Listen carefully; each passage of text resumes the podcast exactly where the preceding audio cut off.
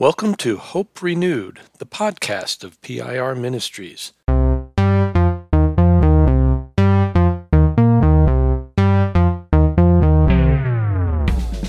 Thanks for connecting to Hope Renewed, the in depth podcast about pastoral renewal and restoration. I'm Tom Jameson, and along with co host Sean Nemecek, we explore the issues and challenges pastors face and help cultivate a renewed hope for healthy ministry lives. It's no secret that pastoral leadership and ministry in the 21st century, not to mention just in 2020, is a call which faces a wide range of challenges. At least I hope it's not a secret. What can be a secret, though, and is often hidden from pastors, is how what goes on under the surface of our own lives as we face those challenges impacts our health and the health of our ministry. It's one of PIR's core convictions that healthy churches are led by healthy pastors and leaders. And Sean, I'm excited that today we're going down under to bring up new insights, resources, and practices for ministry health. Yeah, Tom, today we have a, a special guest. Steve Cuss is lead pastor at Discovery Christian Church in Broomfield, Colorado. He's the author of one of the best books that I've read uh, for leaders Managing Leadership Anxiety, yours and theirs. He also hosts a podcast uh, by the same name. Uh, and he just launched a website that we're going to talk a little bit about called capablelife.me. Uh, I first got connected with, with Steve uh, when I was coaching uh, a pastor who was dealing with some severe anxiety. And I felt like I could use a little bit of help in understanding uh, just the nature of anxiety. I came across Steve's book and uh, started to dig into it and read it, and it quickly became my go to uh, for helping pastors dealing with leadership anxiety. Uh, and so I've taken some several pastors through this book. Steve's been gracious to to come on to our podcast and, and talk about this. Uh, Steve Cuss, welcome to Hope Renewed. Thanks, Sean. Yeah, great to be with you, and Tom, you too. Good to good to join you guys. So, Steve, let's start off by uh, just uh, introducing you to our our listeners. Tell us a little bit about your call to ministry and your ministry career. Yeah, I was. I'm a West Australian uh, by species, so West Coast Aussie. Um, I grew up unchurched and became a Christian as a teenager, but I was totally blank slate. I, our family just had nothing to do with church or God. I, I think before I became a Christian, I may have been in a church building three or four times. Um, and my older sister led me to Christ, and that's a whole amazing story but she and I are the only believers in my family. And uh, I'd been a believer, I, I, think it was three years when I really felt a call to ministry. I was actually in university to study to be a vet. My life ambition was to be a rural vet. And uh, God got a hold of me. So it, it was pretty terrifying to tell my parents because in the Cuss family, you know, used car salespeople, lawyers, politicians, and preachers are all like the bottom of the barrel. And my sister's a lawyer, so she'd already kind of done the damage. Uh, but they, uh, unbelievably, they were really proud of me. And, and to this day, my parents are not believers and they're deeply proud of me. And it's an amazing miracle, really, of, of God. So uh, there's a long, sordid story there, but through a series of circumstances, I moved to the United States for my theological study and uh, went and got a, a, bachelor's in Bible and preaching from Johnson University in Tennessee. So I went from beach culture Australia, windsurfing, body surfing to Appalachian, literally snake handling. Like when I was a hospital chaplain, I served in Tennessee. Sunday afternoon, if you're on call Sunday afternoon, you are visiting the snake handlers in the hospital. so just as an Aussie, you know, and this young Aussie, it was everything was like exotic in America. Now you you were a chaplain, um, and uh, your experience uh, as a as a chaplain uh, kind of led to uh, writing managing leadership anxiety and tell us a little bit about that story about what motivated you to write this book and, and the background to it yeah the chaplaincy experience was just wild and um, it, it feels like god's god was leading me to it because but, but by default uh, i'm a type a driven entrepreneurial profound need to be impressive uh, before I was in ministry, I, I raised money for college by being in sales, and I was a very successful salesman. I worked for Yellow Pages Australia uh, back in the days where people used the Yellow Pages. I was like number eight in the country, and that's actually how I came to America. I won a sales prize, uh, which was a trip to America. Mm. So I had all those skills, had no idea what a shadow side was. I didn't know that I was also manipulative, um, arrogant, you know, all of that, the shadow side of those gifts. Well, I, I stumble into hospital chaplaincy for no other reason than I needed money for a year while my wife, my brand new wife, finished college. And the local hospital, University of Tennessee Hospital, uh, hires chaplains for a year in a program called Clinical Pastoral Education. And most people in higher education know that or high church know that. I'd never heard of it. I had no idea what it hmm. was. And I was not, here's the, I still, I should go back and ask the guys there. I don't know why they hired me because I wasn't qualified. I didn't meet any of their criteria. I was too young. I was 24. I didn't have a master's degree and I had no prior CPE experience. So I'd never seen a dead body. My first day on the job was the first day I ever saw a dead body and the first day I ever took seriously death. I just didn't think about death much. I was young. In fact, I, I was on my honeymoon. Uh, the first day on the job was I just wrapped up my honeymoon. So um, what I what I learned quickly, I think the reason God put me in it is because when you're in the face of death, which I was every day uh, and many times a day. So my first hour on the job, i I'm doing a 28 hour shift. My first day was overnight. And within an hour and a half, I'm in a room with 12 screaming people and their mum had died. And I remember the time thinking, when we go see the body, am I going to throw up? Like, am I going to pass out? Uh, what's it going to be like?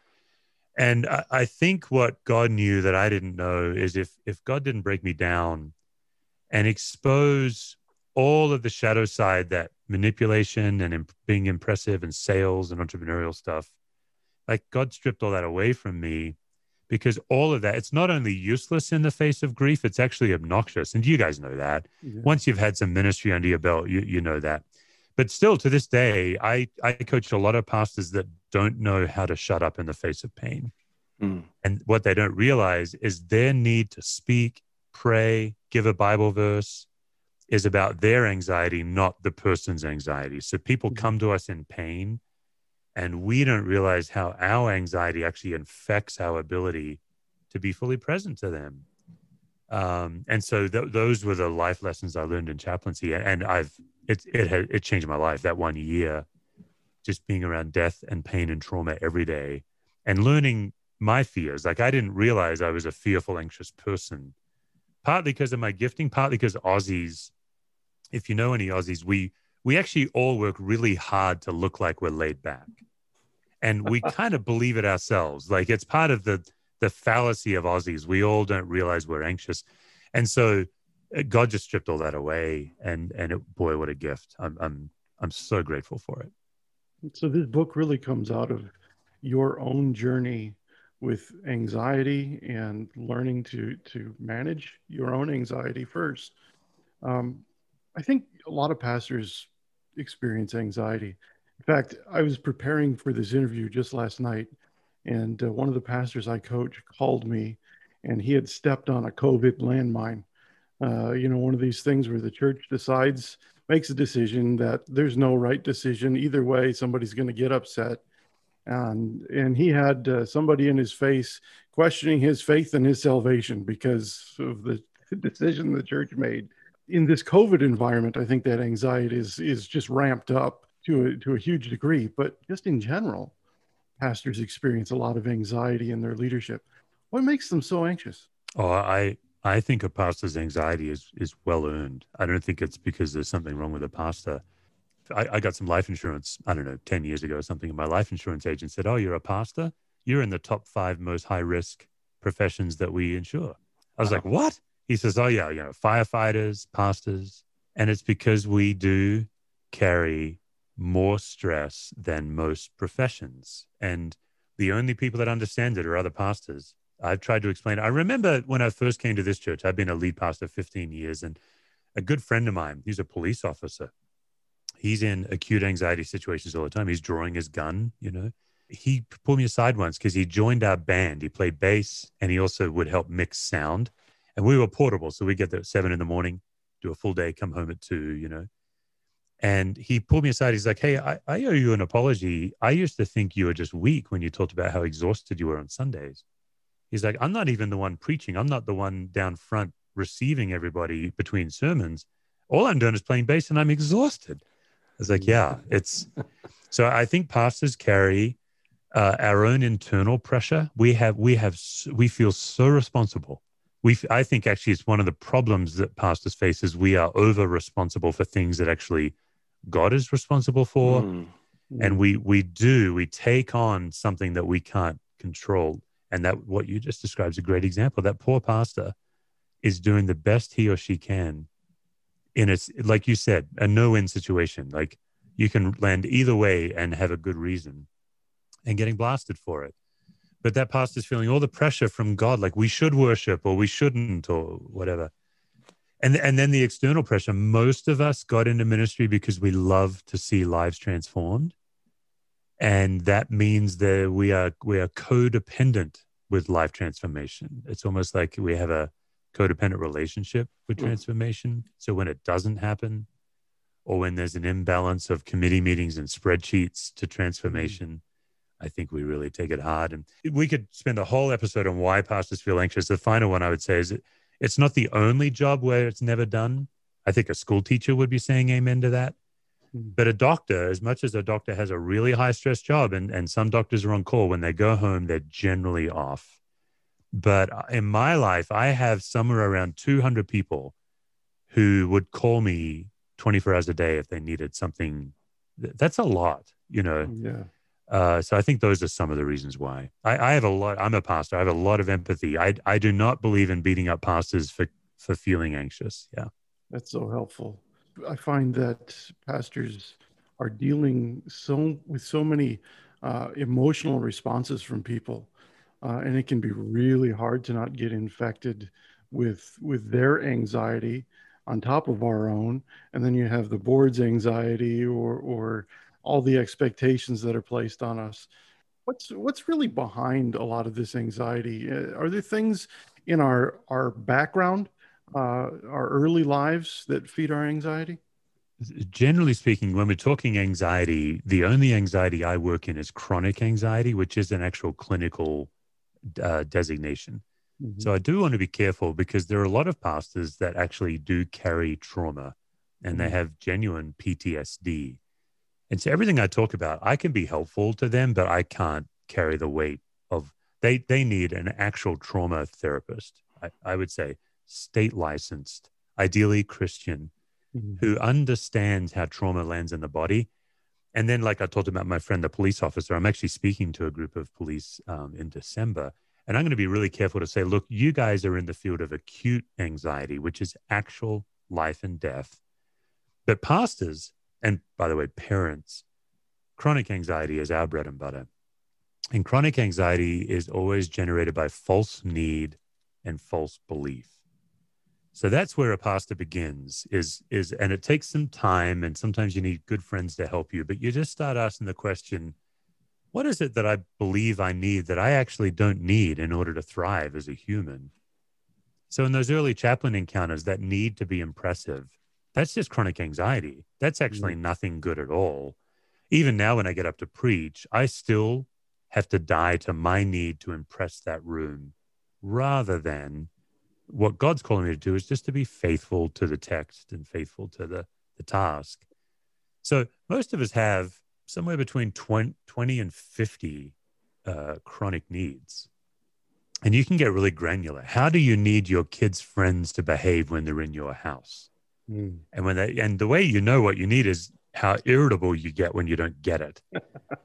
so, so what you do is you try to figure out what is it I think I need. So for me, I always need to be right. I need to know the answer. I need to appear intelligent.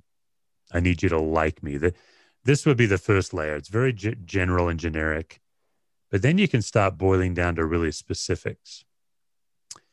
I need it that if you ask me a question and I don't know the answer, I need to exaggerate or make something up because if I don't, I feel stupid. Like that's now some deeper work, kind of that work. But once you start naming your needs and then you start figuring out, well, what happens when I don't get it? What happens next? That right there is what anxiety is. So the biggest misnomer of anxiety is people say, well, it's like worry and fear. Eh, I get combative when I'm anxious or I exaggerate. um, or I'll make something up. Or sometimes, if I'm really anxious, I'll retreat and I'll diminish myself because I'm a conflict avoider. So I won't show up as my full self. I'll actually appear. I'll give someone the impression that I agree with them when I'm violently disagreeing in my head. That's a sign of anxiety. Mm-hmm. So hmm. anger fantasies are evidence that you're anxious. There's all these sophisticated binging the crown on Netflix. Now, mm-hmm. sometimes that's just a good way to spend a day off, and sometimes it's evidence you're anxious, and you know only your heart knows. So that's one whole category, and I'll just explain the other category, and then I'll stop because we can dive either way.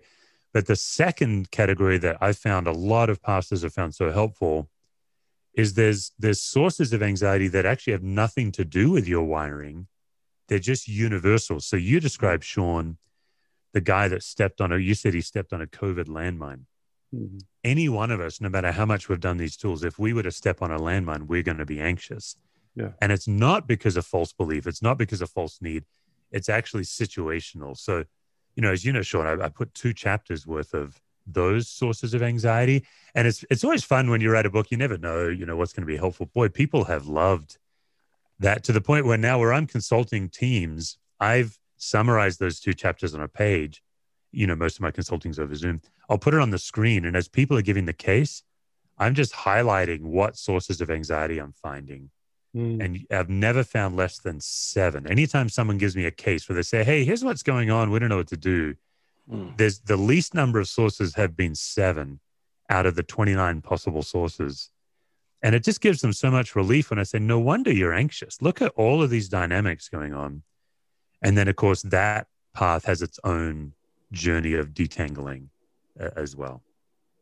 I think one of the, the most helpful parts of the book for me was uh, thinking through some what, what you called uh, childhood vows. Yeah. Uh, just some of the the things that we we kind of promise ourselves because of pain that happened in our childhood. Um, when I was reading my grandfather's memoir, I came across a story uh, where he comes home with a report card. And uh, his mother takes one look at the report card, and instead of seeing all the good marks, she sees the one failing mark. Yeah. And she just broke down in tears. And my grandfather made a vow that he would never come home with a bad report card again. And that vow infected our family, even to my generation.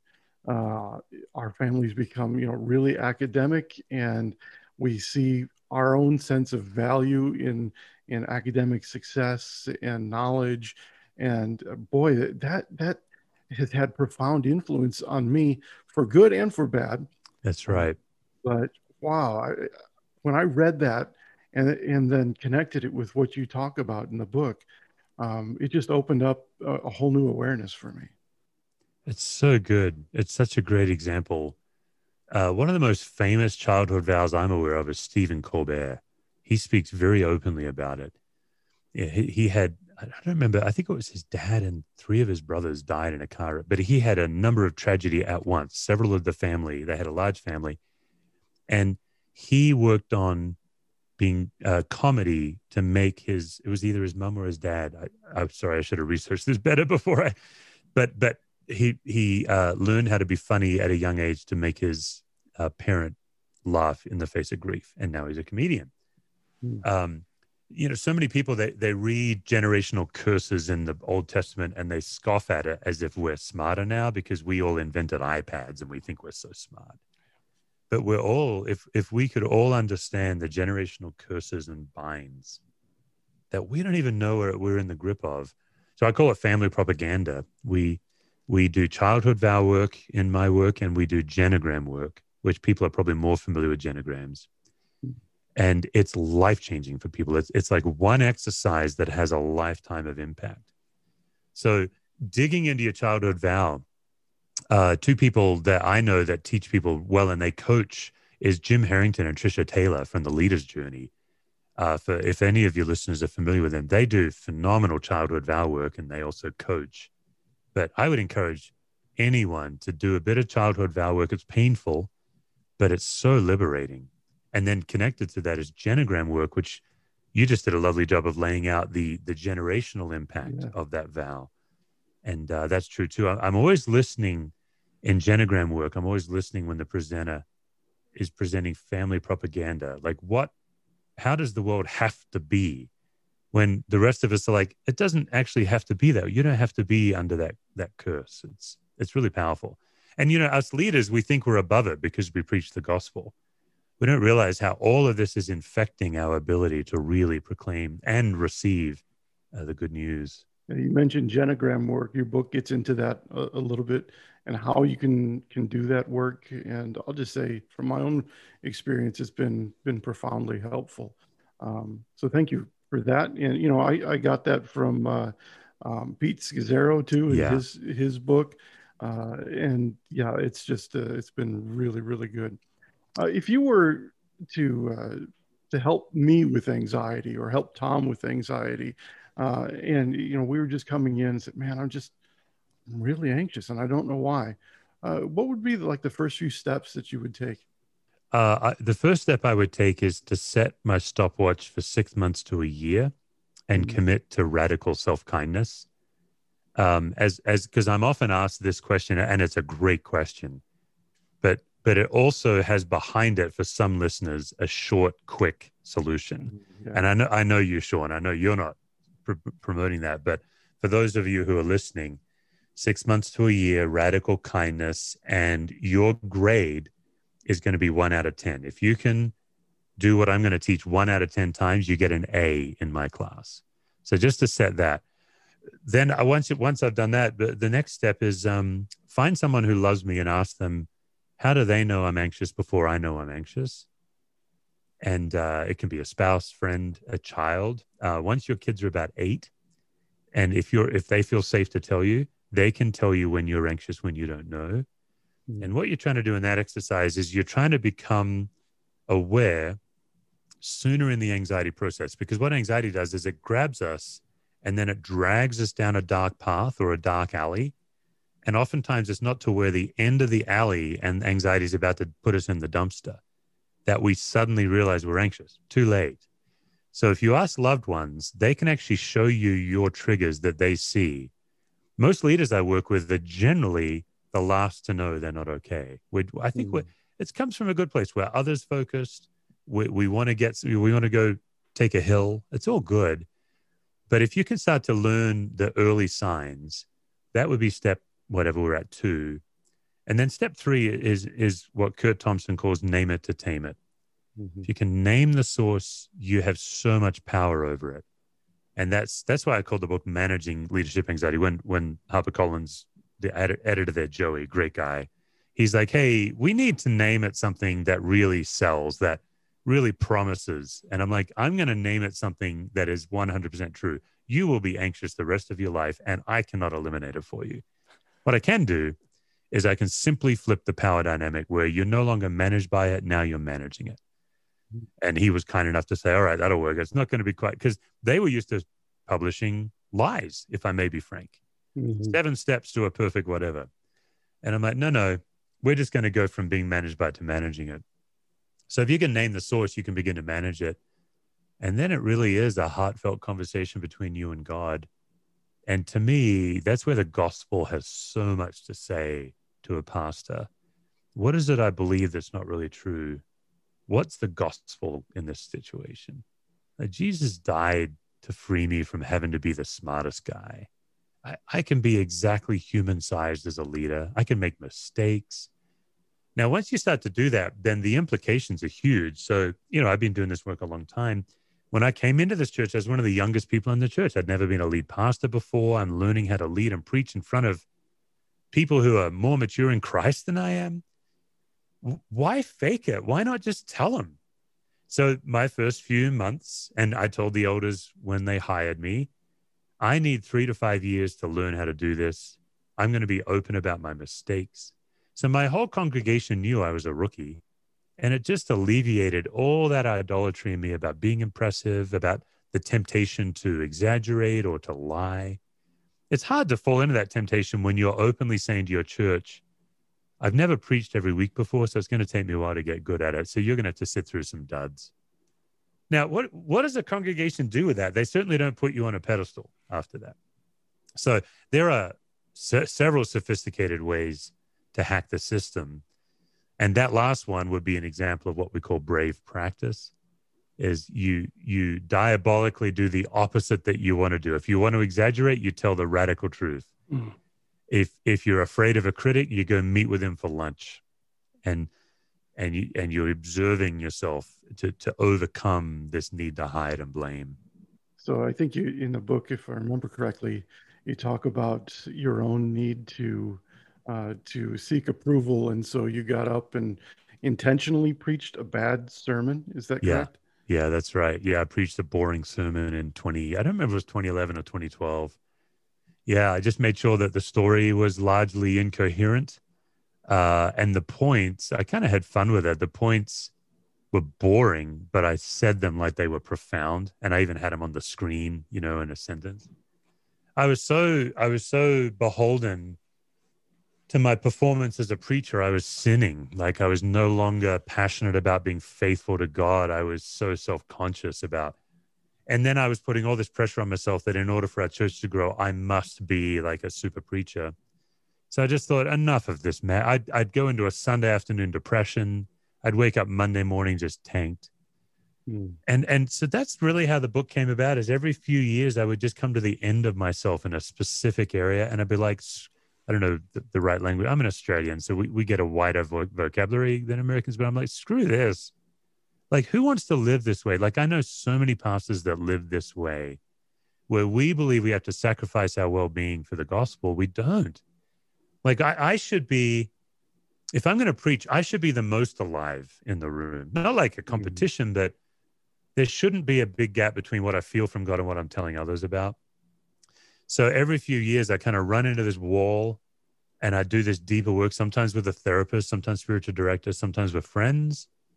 And I, I actually practice these tools that I forged in the book because I'm just not okay with um, sacrificing my enjoyment of God and, and my experience of God's enjoyment of me for the gospel. God's not mm. asking me to do that. God's asking me to enjoy Jesus so much I can't shut up about him. Yes. And uh, and so yeah, I, I hacked the system by intentionally preaching a boring sermon. Afterwards, the same amount of people as usual came up and said that was amazing. Thank you so much. and I had to swallow my pride and say I'm so glad that God spoke.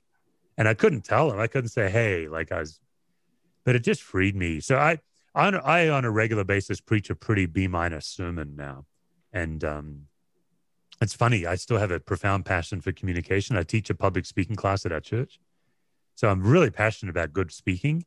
But when I preach a dud, as every one of us do once in a while, I'm fine. I'm mm. I'm I'm resting in Christ. I, I blame God.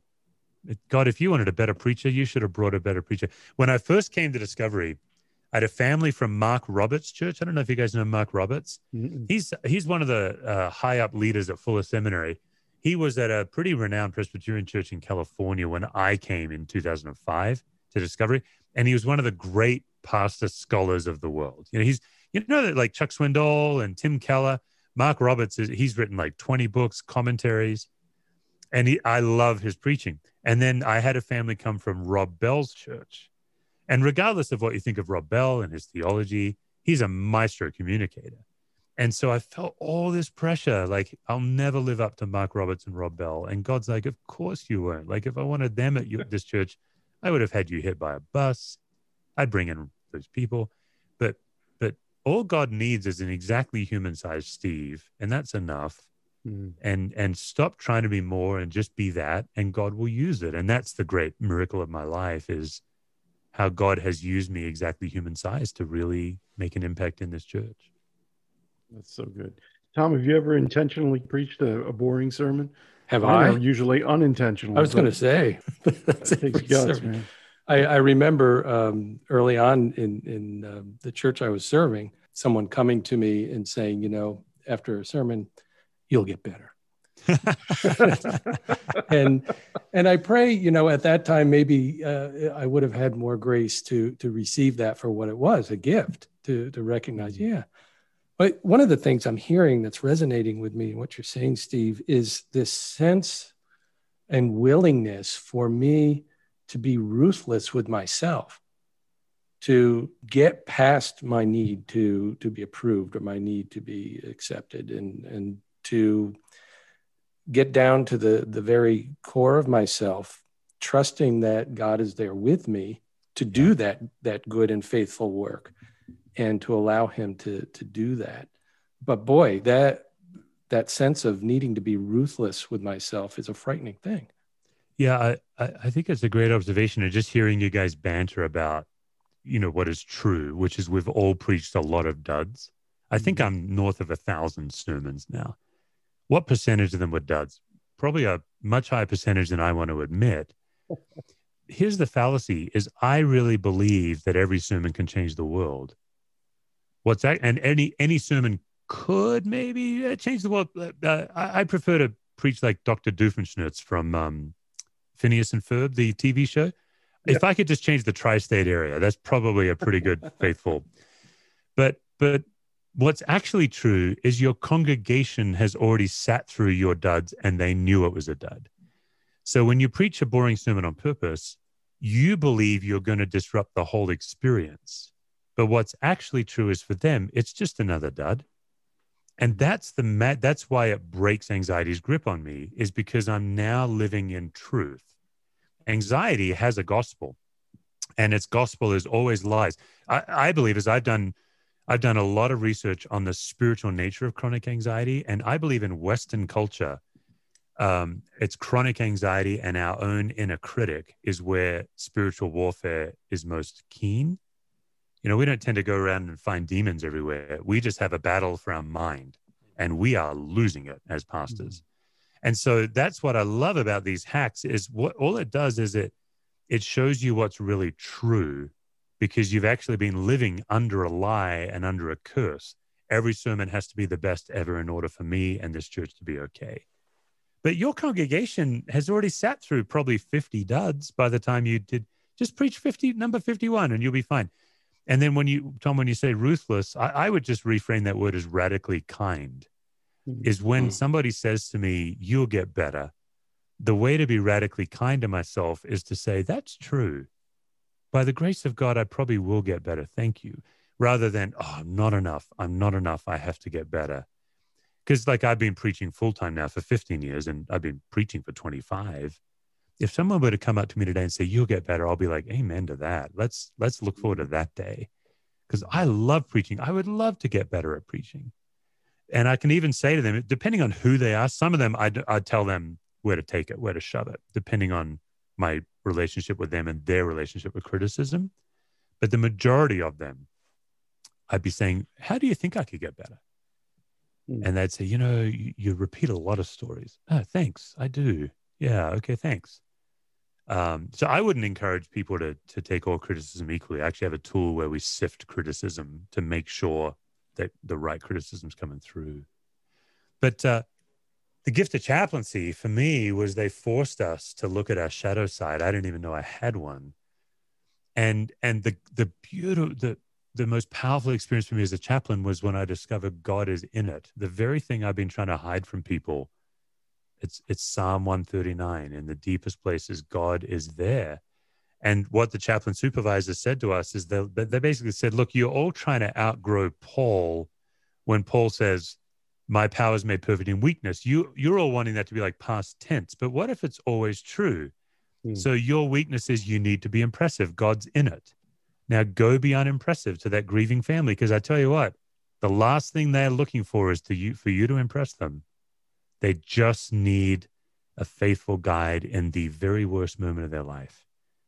Hmm. And so I think that was my journey of humility is to really realize at 24 years of age that humility is not being as wrapped up in myself and truly shrinking myself to become just a spirit led guide. Uh, in my own journey of dealing with anxiety, I kept bumping up against um, just something that was blocking me, keeping me from moving forward. And I learned it was my own negative self talk. Yeah. Uh, and I started to realize, you know, I would never say these things to anybody but me. Um, and so, so for for me, that radical kindness became notice the, the negative self talk and then just say, to myself, now what would Jesus say to me in this situation and make that the new new way of talking to myself. I'm still radically working on that. It's there's a long, long way to go. Yeah. But that that got me through one of those roadblocks. Are, are there other roadblocks that people face along the way as they're trying to to do their anxiety work? I actually think what you just named, Sean, is the most powerful tool. It's one of it's got to be in the top three most powerful tools the leader can do. And I, so I would I would just nuance it and say, get in a group of people that you feel very safe with, so that you can tell them your negative self talk, mm-hmm. and then share it with each other, and then ask them to bless you. And usually I end up in tears in that experience, but my friends or my spouse or whoever I've asked is so eager to bless me with what they see in me versus what I see.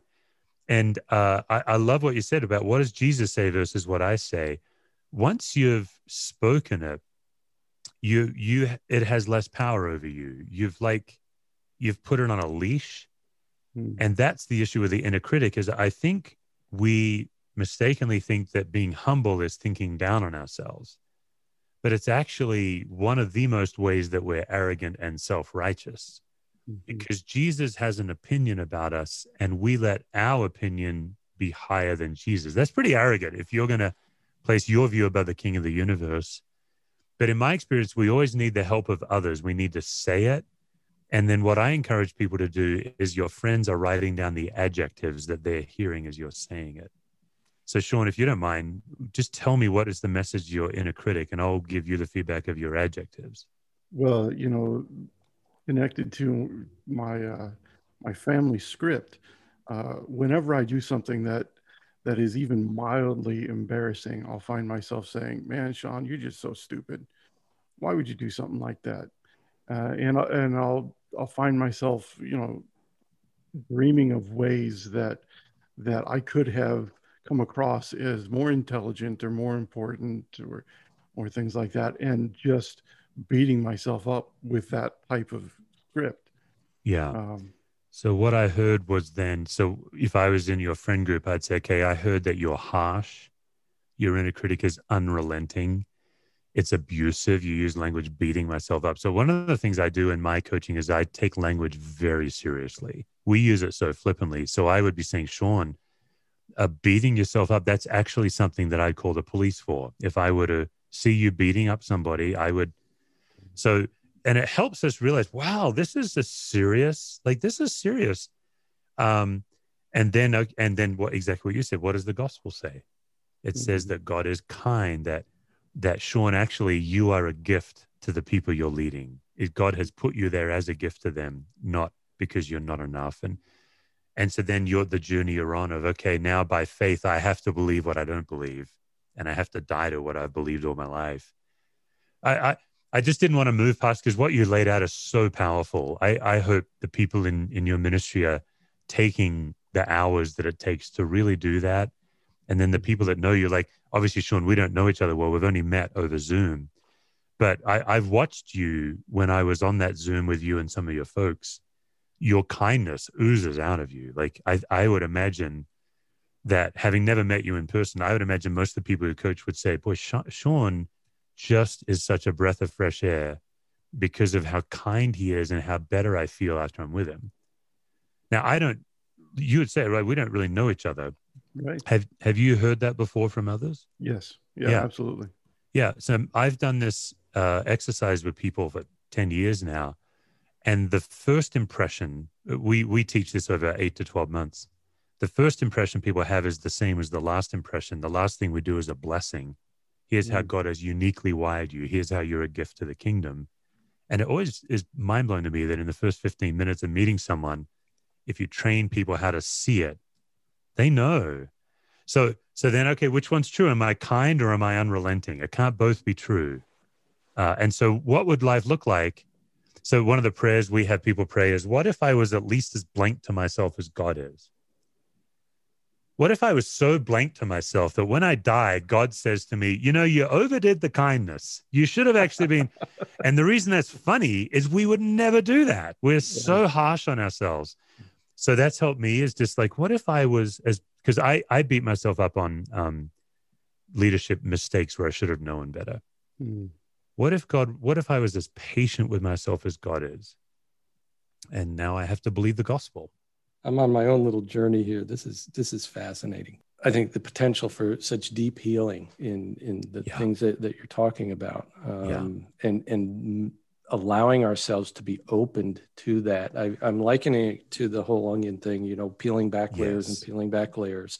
Yeah, and and the courage that that requires. Yes, lots of courage. Um, and and uh, I really do appreciate your invitation to and challenge to draw others into that journey. That this isn't something that we could or should do simply by ourselves.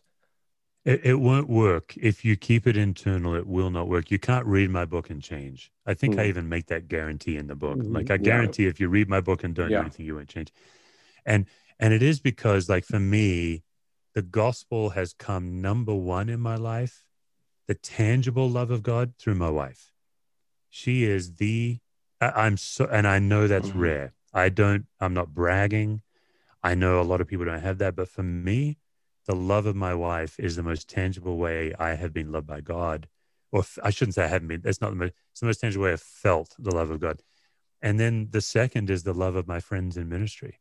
I, I'm not the guru. I'm not the guy that graduated from my book.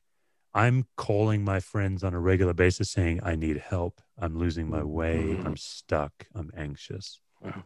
And they're calling me too. So this this vision I cast for people, it's not something you ever graduate from. It's a, it's a way of life. And uh, it's funny, I have facilitators in our church that I've now trained and actually certified in these tools.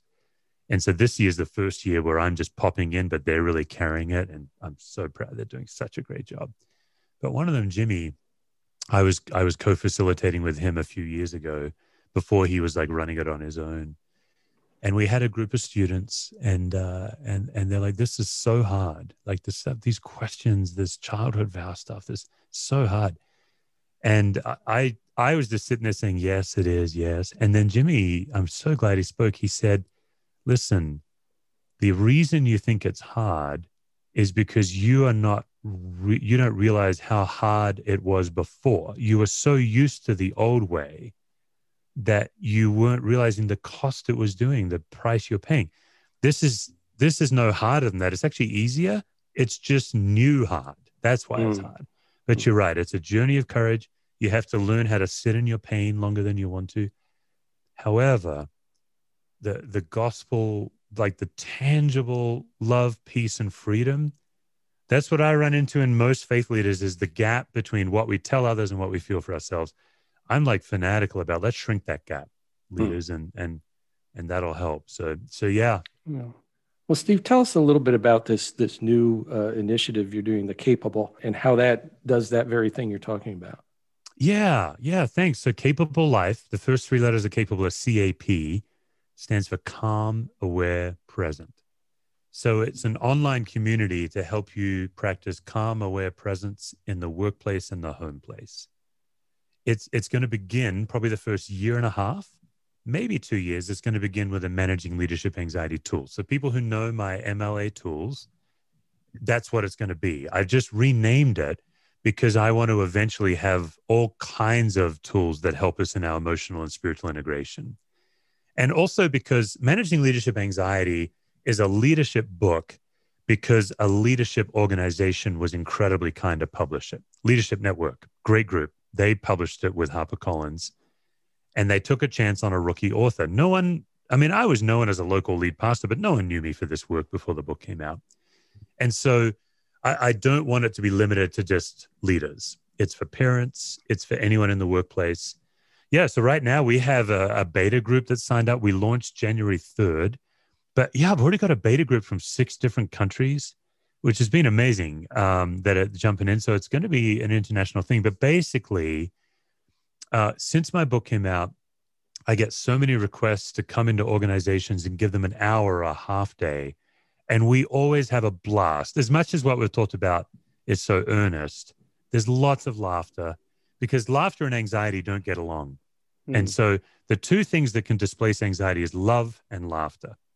So when I come into an organization, we're doing, we are having uproarious laughter. I'm giving away pillows with Nicolas Cage, like he's naked from the waist up. So, like, just weird stuff. We have a great time. But here's what I know is people love the time that they're with me because I'm I'm doing what we've done now. We're diving into tools, we're helping people feel free. But then I go and they go back to their schedules and very little changes. So capable life is designed to be a long-term engagement. It's I think the beta price is 22 a month. It's, that's ending soon. So depending on when the episode comes out, but it's going to be 28 a month for nonprofit leaders, um, first responders, and just individuals. If you're paying out of your own pocket, 28 bucks a month or 280 a year, and you'll get a whole slew of 10 minute videos. So we've probably covered 70 minutes worth of videos in our podcast. We kind of move quick.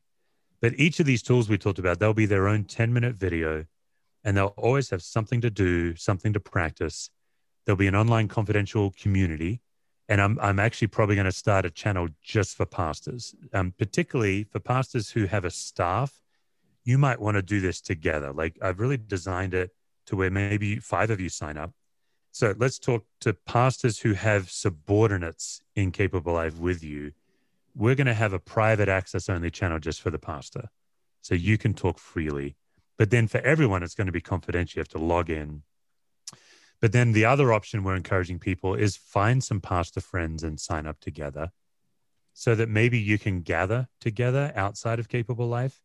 But if you can't do that, we provide that for you inside. We do monthly Zooms. My certified facilitators uh, will host the Zooms. You can present case studies, questions uh, there's a couple of other things on. Oh, there's like a weekly self assessment. So some of the questions we ask, like one of the questions of, "What if I was as blank to myself as God is?" That's going to show up in your inbox at, with as a way to practice it. Uh, and then we're going to do master classes every other month, to where if you want to go deeper into genograms, childhood vows, and I, I mentioned Jim and Trisha, I'll be bringing in some friends of mine, Chuck DeGroat, Sean Palmer and and they'll be some of our experts in these master classes. So it's really designed to be the place that people can thrive go from being spun up to calm aware present. Because that's what i learned as a chaplain. I, i'm not able to help people in pain unless i'm grounded myself. And if i'm not aware of what's going on in me i can't help others. But then what i also learned about chaplaincy that we really haven't covered is how do i learn what's going on in others how do I notice anxiety in a group? And then how do I helpfully bring them to a calm presence? So that's going to be capable life. And then I think year two and year three, we'll bring in some brain science experts. We'll bring in some uh, part, what's called parts of self. My wife's a trauma therapist. Uh, she'll be showing up and doing some stuff. So it's really meant to be holistic, but it's always going to be these little nugget, 10 minutes, long term, interactive with others, interactive with my facilitators. So you can go to capablelife.me if you want to know more, and uh, we'll be launching first of January. That's great. There's other places you can uh, connect with Steve Cuss. Uh, you can go to his website, stevecusswords.com. You can connect with Steve on Twitter. He's fairly active there. At, again, at Steve Cusswords. Uh, and you can listen to the Managing Leadership Anxiety podcast. And, and I would just want to end with a question about that podcast. It's one of my favorites. And uh, you end every one of those podcasts with a gauntlet of anxiety questions. Right. Now, I originally I was going to ask you to put Tom through that that gauntlet because you know that we would be able to see anxiety in action. Yeah, that you you would see it raw and real. I, I, that's one of my favorite features of of your your podcast. Uh, as you've done that, what are some of your favorite questions and answers that you've heard in in that time? Oh man, I think my favorite response is just getting a great guest off script. I just enjoy. I, I never want a guest to feel uncomfortable. I don't want them to feel probed. But usually, once the recording's off, the guest is like, "Man, I've that was really fun." Like that's been the overwhelming response, and that's really gratified me. Probably my all-time favorite question is, "When in your life do you feel most fully loved?" Mm-hmm. I mm. think it just gets to the heart of it. And shock of all shocks, I learned that question from Dana Carvey on Jerry Seinfeld's Comedians in Cars Getting Coffee. I, I, I watched Dana ask that question of Seinfeld. I was like, wow, what a question. And I really like asking people to tell us about a leadership mistake they've made recently and what they did to recover from it, because I think so many people believe that these gurus graduate from being human. So when Max Lucado's on there and Henry Cloud, some of these like amazing human beings, their their response is always the same. They're like, "Oh, well, I'd have to really think about all of the mistakes and which one am I going to share in the last week." Like they're very human. So I, almost all my guests are willing to go there, and I, I just I have so much respect that they're willing uh, willing to be real. Uh, so those are probably two of my favorites. It's a great podcast. I highly recommend it. Steve, thank you so much for being a guest here on Hope Renewed. And uh, we really, really appreciate your graciousness and your willingness to kind of go deep into this this area of leadership anxiety. Yes, thanks Steve. so much. Thank, oh, thank yeah, it was so a pleasure much. to be with you guys. Yeah, thanks for having me on. And as always, we invite our listeners to like, comment, and share this podcast. It's a great way to help us and to bring hope to others.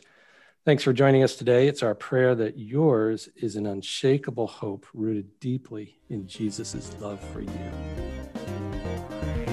PIR Ministries partners with God and the church in the work of pastoral renewal and restoration to cultivate new hope for healthy ministry lives.